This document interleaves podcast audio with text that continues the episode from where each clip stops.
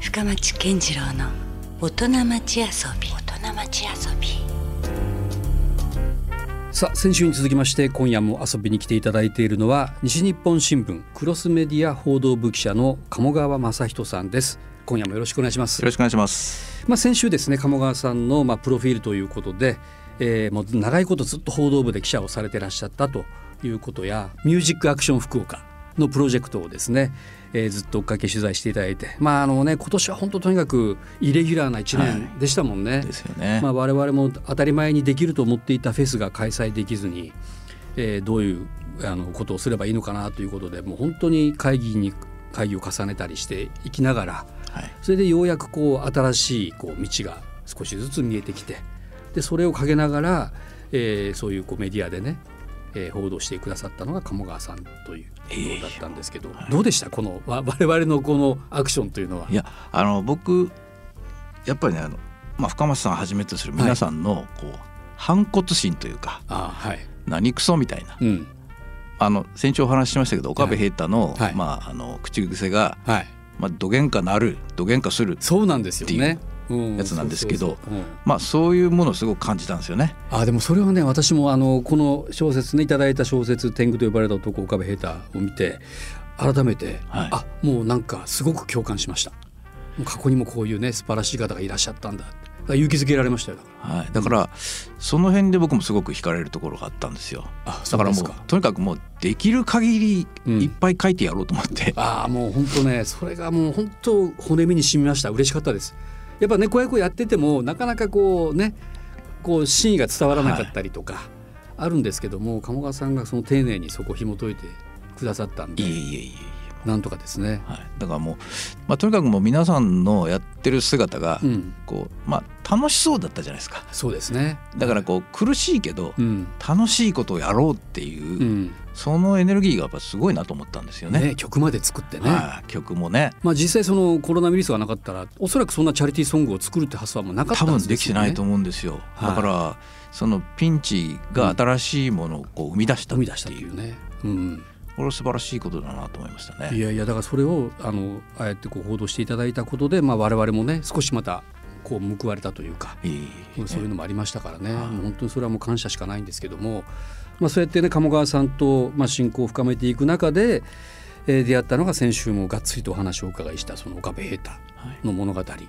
ね、福岡は糸島のご出身の、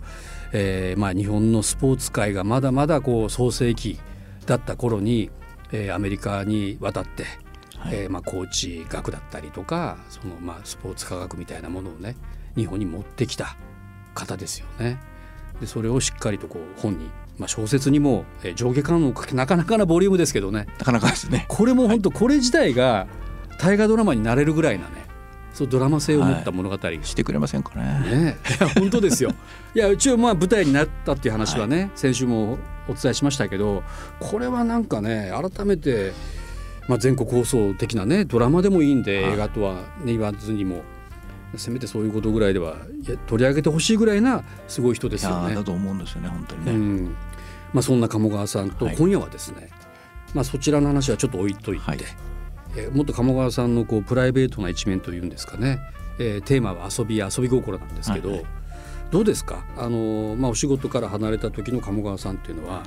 何をしているする何をしたりしてる人なんですかえっとですね普通なんですけどね、あのただ今年あの、まあ、春先ぐらいから、はいまあ、自粛生活がずっと続いたじゃないですかおうち生活がね、はいお家でね。うん、であのまあもともと音楽が好きなのうで、んはい、あのちょっとこう遊びでうん、あのバンドみたいな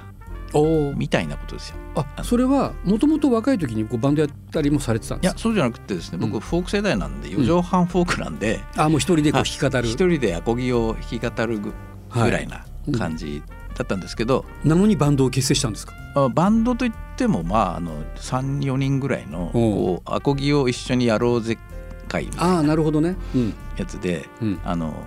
あの実は会社の先輩にですね、うんちょっと長谷川さんっていう人がいるんですけど、この人がもうギター大好きで一、うん、人でギター十何本持ってる人あなーんですすごいよ。。うん、であのその人からうん、ちょっといいギターをうん、僕20年ぐらい前に借りたんですね。はい。仮パクもしかして。 で借りっぱくなんですよ。出たもうもうあるあるほとでんすけどどねほとんど僕のうんもう分身だと言っていいと思うんですけど、今やですね。おうおうおうでその先輩 と先輩とですね、うんえーあのよく行くバーがありまして、はいでそこのバーにあのバーテンダーの女性たちが何人かいたんですね。であのこれ変なバーじゃないですよ、はいあのちゃんとしたこうバーテンダーの女性たちうなんんではすいけど、もういわゆるバーですねいわゆるバーでうんであの何人かその中でこう、はい音楽が好きっていううん子たちがいたんで、うんじゃあちょっと遊びでやろうよってうんおうであのそのバーでうん演奏するみたいなことをうんやってたんでなるす。ほどうんであの去年はその先輩があの、うんえっと、60歳だったので、あのパーティーをやったりして、うんでその時はちょっとなんもう少し人を集めて、うんでそこで演奏したもうりライブみたいな感じちょっとライじゃブない的なことおうをおうやったりして、はいで今年実は私あの8月で60歳だったのであもう今年が還暦イヤーだったんですね、あそれはおめでとうございます、ありがとうはございますでそれで今年やろうって言ってたんですよ、いうんでもこの状況でちょっともううん無理だねまあねってなりまして、はいでなんかこう鬱憤たまるじゃないですうか、んでしかもずっと家にいるし、うっんていうことでうん何かやろうと思って、うんあのいわゆる卓録というやつをおおはいちょっと挑戦してみようと思って、うんであのガレージバンドとか、うんあのソフトを入れ込んでですね、は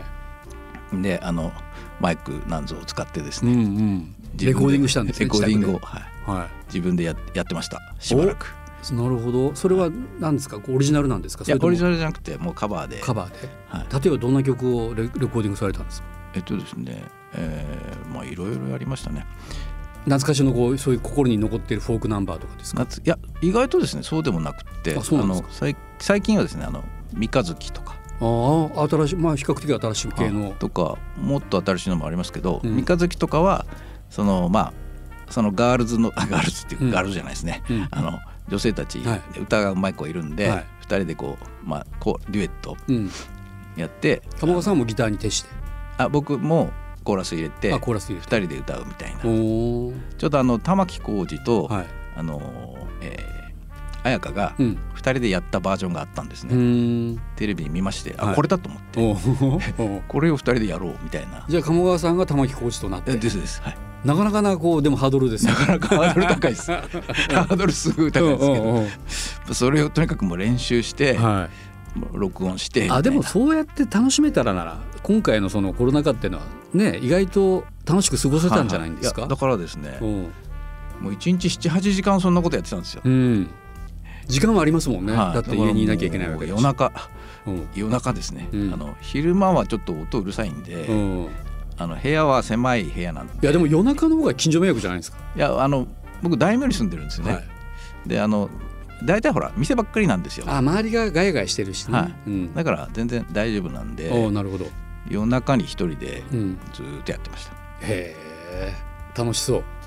楽しかったですねお。ーちょ結っとこう局青春プレイバックみたいな感じですよね20曲ぐらいはマジですか、はい録音しました。本格的じゃないでいすやかでそれをうんあの嫌がる知人に送りつけておうどうよみたいな。おうおうおう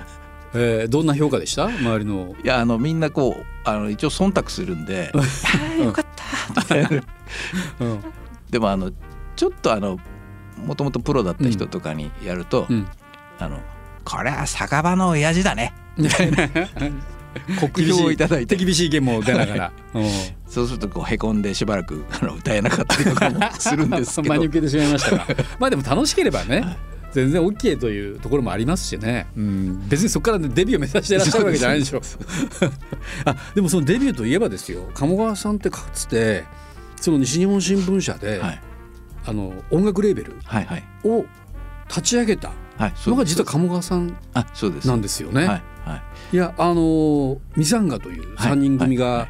ね、いましたけど、はいその彼らを、まあ、プロデュースそうですそうですしたという、まあ、ここに話がつながってきましたね。はいつながりましたねおーはいこれもちょっと新聞社としてはなかなかなこう事件だったんじゃないですかそうですねだから多分全国の新聞社でないと思うんですよね聞いたことないですね。はうんい、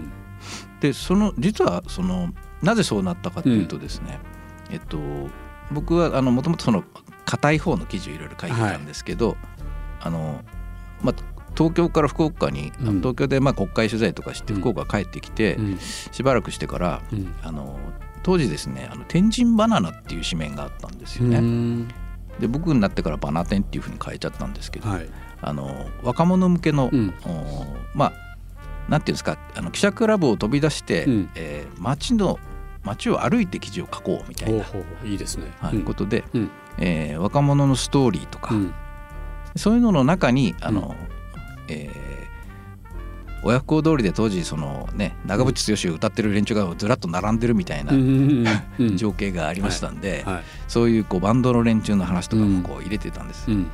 とか、まあ、あの福岡にプロあのプロモーションできた、はいあの人たちのインタビューとかおおなるほど。はいうん。そういうのもやるようになって、うんまあ、音楽の人たちとよりこうエンターテインメントな分野の話ですよね。なってたんですね。うん。で、まあ、その担当はしばらくしてもうあ外れたんですけども、うんその後ちょっとあの事業系の方にあのはい移動になりまして、うんはい。なんか新しいことやろうようん。ということになって、うん。あの僕はいろいろ取材してる中でそうのん若い人たちがあの福岡で結構人気になってはい。ですぐあの東京から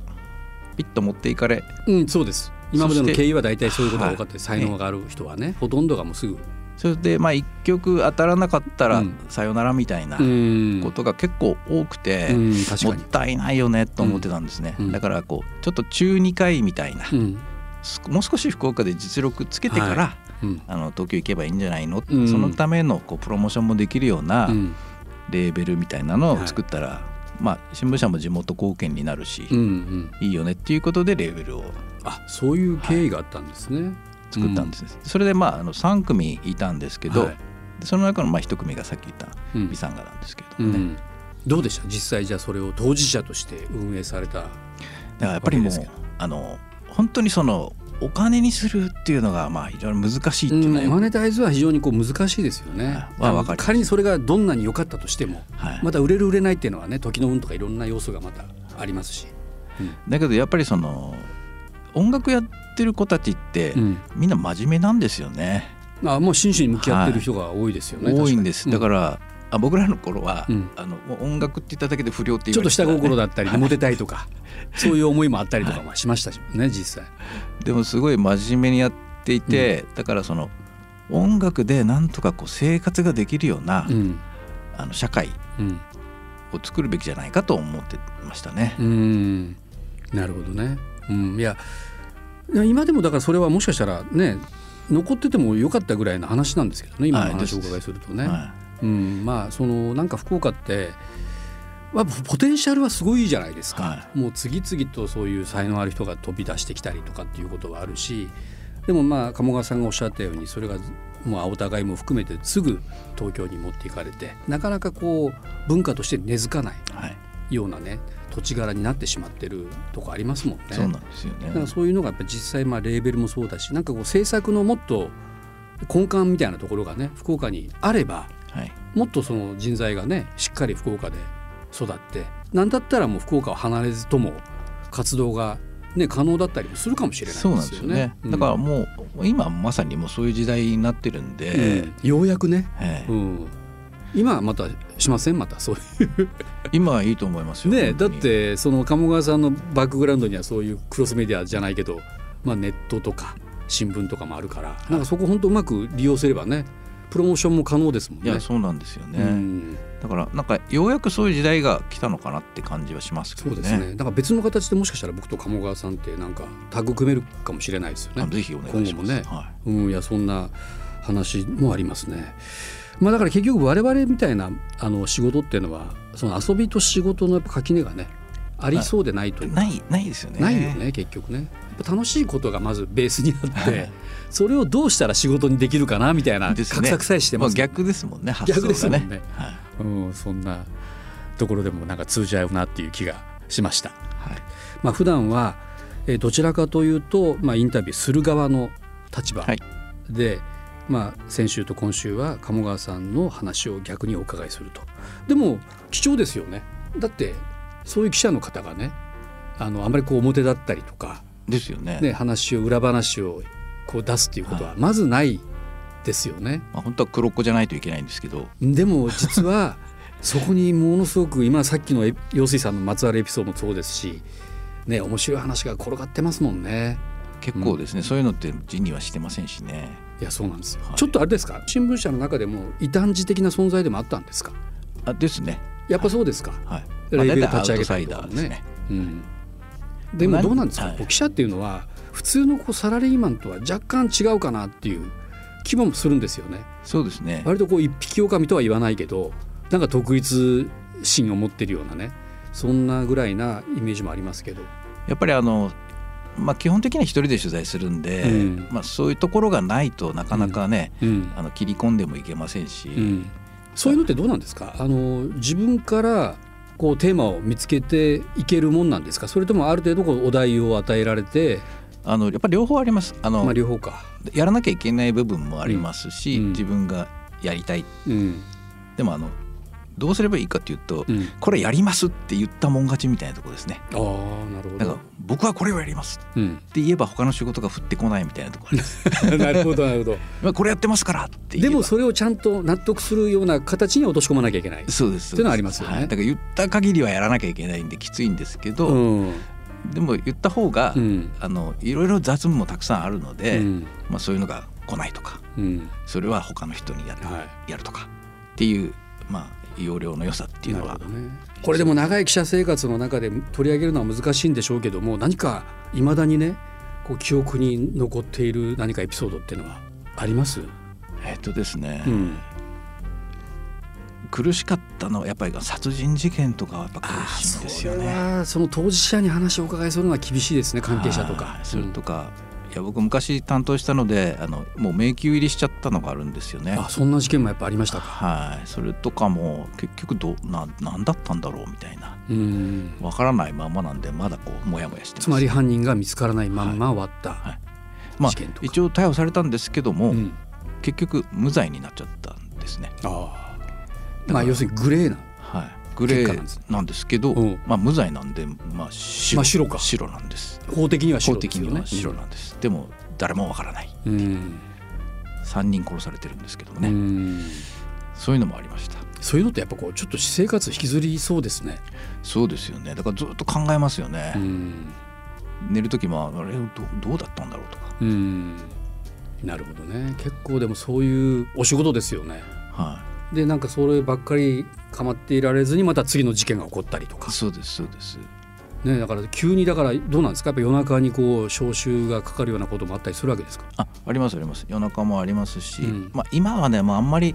ないんですけど、うんあのまあ、地方の方に行くと、まあ、火事とかはいありますよね、うんでこれはもう日常茶飯事で、はいもう夜中なんだろうがなんだろうが、うん、現場に行かなきゃいけないんで、まあ人災天災いろんなタイミング突然起こりますよね。はいうんまあ、地震とかもそうですよね、あの福岡でも地震ありましたあけりどますからね。うんあの時は、えーちょうど自宅にいたんですけど、うんもうガラガラって来たんで正方形のはい地正震方の形時のはい時ですね、その時あの藤崎住んでましてはい。で西鉄バスが動いてたんですよねおーなんでバスに飛び乗って行ったら、うんあなん大したことないなと思ってたんですけど、うん天神着いた途端に福ビルがもうガラスが全部割れてあー飛てび散ってたり。はい。で会社あの大丸のビルですけども、もうエレベーター止まっててうんで11階までまあ走って上がっていったら、もう会社の中がもうぐしゃぐしゃっていうガチャガチャになって。うんでそれからもうえー携帯が繋がらないからですねうん記者たち集めようにもどうしようもなくうん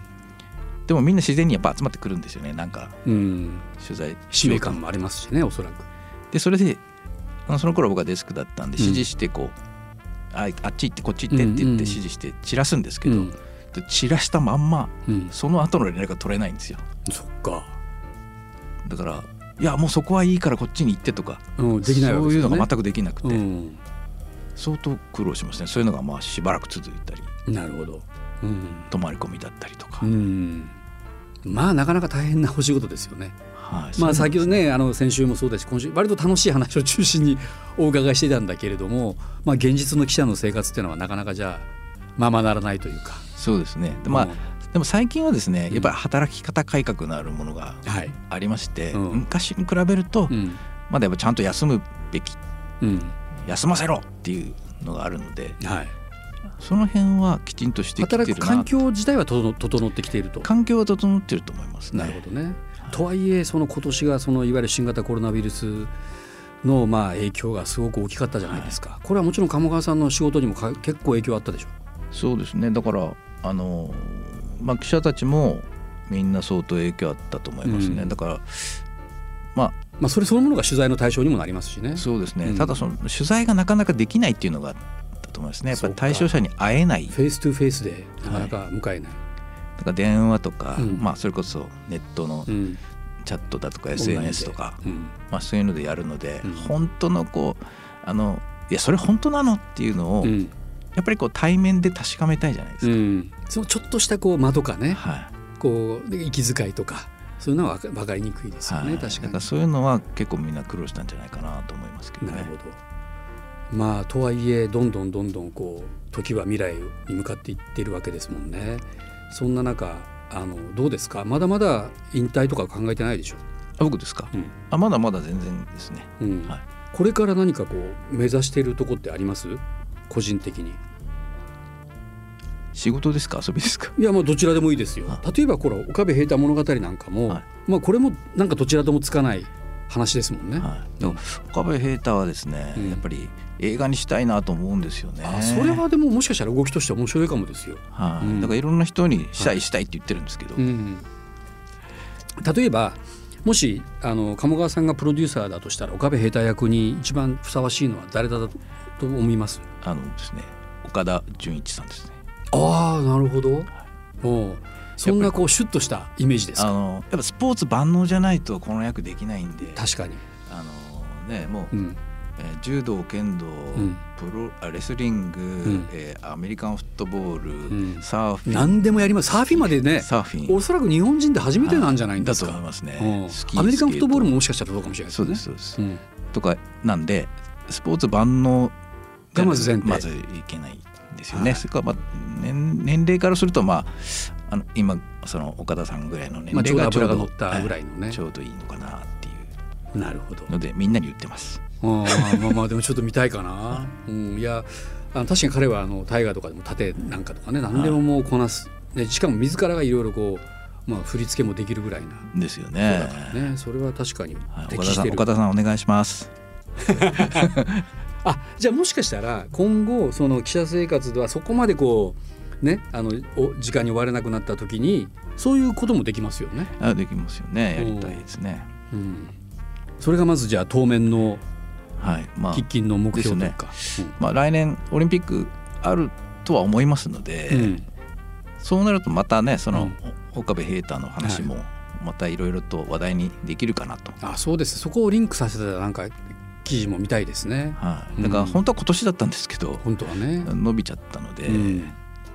まあその辺をうも,、んもっとまあ岡部平太の考えを、はい考え方はいをもっと広めたいっていうのもありますし、うん、いやなんか立場は違えど、まあ、私もその鴨川さんもすごくこうじ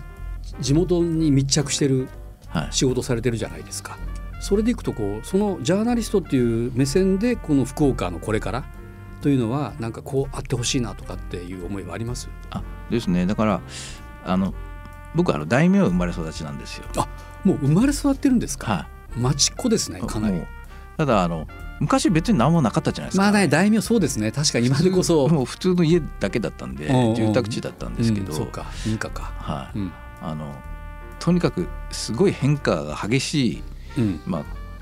僕生まれてまあ60年ですけども、まあ相こ当う確かに変わっ大て名ましのて景色だけでも全然変わりましたね。はいうん、で、まあ、天神もそれはそうですし、うんまあ、これからもすごい変わるじゃない変でわすりかま。すね。でそういうこうやっぱ街の変化、うん、人の変化、うんまあ、人も出入りすごい激しくなってますし、うん、でもやっぱり福岡のいいところ、うん、こう残しながらですね、変わってほしくないところ。はい、うん、我々のこうなんていうんですか反骨心じゃないですけど うん、それとかあーとにかくあの楽しがろうっていううん、面白がろう精神があるじゃないですかあ。りますね。だからそういう風な人たちが多ければやっぱうんり住んでて、こううん心地いい街なんじゃないかないやともう思うん本です当街の魅力って結局そこに尽きるのかなと、は別にハードウェアではないですよね立派ななんか外資系のビルが来たとか、はいホテルができたとかなんか高いビルが建ったとかじゃなくて、はいそこでどういう人がそこでね生活しているのかっていうところがポイントですよね。はい、だからそういうこう、まあ、出会いをこう大切にしたいなって、うんまあ、深町さんと出会ったのも、はいまあね、ある人を介してこう、はいえーとやってるので、うんやっぱこう福岡のいいとこってうん誰かに会いたいと思ったらどっかつついたらこ全然合いますよ ねういけるじゃないですか。確かに、うん、でそうやってこうやってまたねお話もできるしそうなんですよねそこでこうしかもまたこう一期一会とかってその一回きりとかでもなくなんかそこからまたなんか始まるぐらいなですよね。こともありますからはね。い、だからなんかそういう生き方ができる街だから福岡の魅力はあると思うので、まあ、そういう人たちとずっとつながっていきたいっていうのがまあありますねう。んなるほどはまあそれは本当一貫したもう何かテーマなのかもしれないですね我々のなんかね、うんそうですかでもなんか、じゃあますますこれからもまだまだやることはいっぱいありそうですいね、はい、もうあの今は記者なので、うんえーそれこそあの管理職の仕事は全くなくなっちゃったあのでーはあのすごくあの楽しいんでいす。なるほど ねよりピュアに、はいもうやりたいことに特化できるというか、もう書きたいことを書書けるっていうのがすごくもう楽しくって。もうもはや上司とかもいないんじゃないですかもう一番上ぐらいでいい一応女子いるんですいるんですよああそうですかの、うん昔部下だった人が今上司になってるんで、うんでも僕のこともよく分かってるのでうん、ある程度もねじ込めますもんもう、はい、いやいやお願いして お願いしてお願いして なやるっほてどるんでねすけどねうん、いやでも本当にね僕もあの鴨川さんと出会ってよかったなと思うのはなんかあのねその記者の中にもそういう危害を持ったというかなんかその面白がる人がねいるんだなっていうのがねや改ーめてこう再認識できたところだったんあでりがねとうございます、はい今日もまたお話をお伺いする上でも本当間違いなかったなと確信にそれがまたあありがとうございます変わってきてますけどこれからまたなんかちょっといろいろやっていきたいですね。はいですねうん、なんかそれもちょっとまたただ懐かしむだけじゃないはい、ね、そこはもう未来にもつながっているというそんな思いでね、はいこまあ、れせっらもかくねあのミュージックアクション福岡ではいまた新しい種をまかれたので、いやもう本当ビートゴーゾーンですよあ止まりませんからね止まらないです、そうなんですよ、まあ、まさに鴨川さんもそういう意味じゃ止まらない一人はい、じゃないかなと思いますけ ど、えーまあ、そんなね鴨川さんの原作にもなっていますけども「ピースヒル天狗と呼ばれた男岡部平太物語」の舞台がねはい、いよいよ再演が決定しておりまして、えーもう間もなくです12月26日土曜日の午後6時からと12月27日日曜日午後2時からの2公演、えー糸島もう本当に岡部平太のもうふるさとですね糸島の糸文化会館大ホールにてなんと入場無料で見れるというはいことですね。こちらはあのただ整理券が必要になりますから、えー詳しいお問い合わせは劇団ショーマンシップ0 9 2 7 1 6の3175 0 9 2 7 1 6の3175まで、えーあるいは、えー劇団ショーマンシップのホームページをですね検索していただければと思います。まあ岡部ヘイターじゃないですけども、まああのどげんかなる、どげんかするというね。はいこれやっぱもう福岡人のなんかこう共通ワードじゃないでですかす。ねねい、やどげんかなるくさって、まあ、どっかこう楽観はい、はいすることによって、まあ、困難な時代をね今までずっとこう乗り越えてきたんじゃないかなと思うところいがあやりま本すよ当そう思いますねうん、だからまさにその壁平太さんっていうのは、えーまあ戦争なんかが相次ぐ時代の、ね、そういう時にでもしかし自分が大好きなスポーツを、ね、なんとかこう残そうとして、はいで現実にああいう平和台という場所にもにもね福岡では言えば残ってるわけですからね、い、やすごい先輩がいたなというこいやとを本当そう鴨思い川まさすんねに教えてもらいましたよ。えいえありがとうございます、ということでねなんかそういうこう皆さんぜひこの岡部平太物語あの福岡の人であればなおさらあの興味はあるんじゃないかなと思いますんでね、ぜひ問い合わせをしていただきたいと思います。ということでまたなんかじゃああのプライベートも含めてですけども、あの機会があればぜひあぜひの鴨川さんとはあのこれからも末永くはい、お付き合いさせていただきたいと思ってますんでよろしくお願いいたしよろしくお願いしまますす。はい、ははい、ありい、がとといううごこざといで2週にわたって西日本新聞クロスメディア報道部記者の鴨川正人さんでしたどうもありがとうございましますたどうもありがとうございました。 Love FM Podcast. ラブ f m のホームページではポッドキャストを配信中スマートフォンやオーディオプレイヤーを使えばいつでもどこでもラブ f m が楽しめますラブ FM.co.jp にアクセスしてくださいね Love FM Podcast.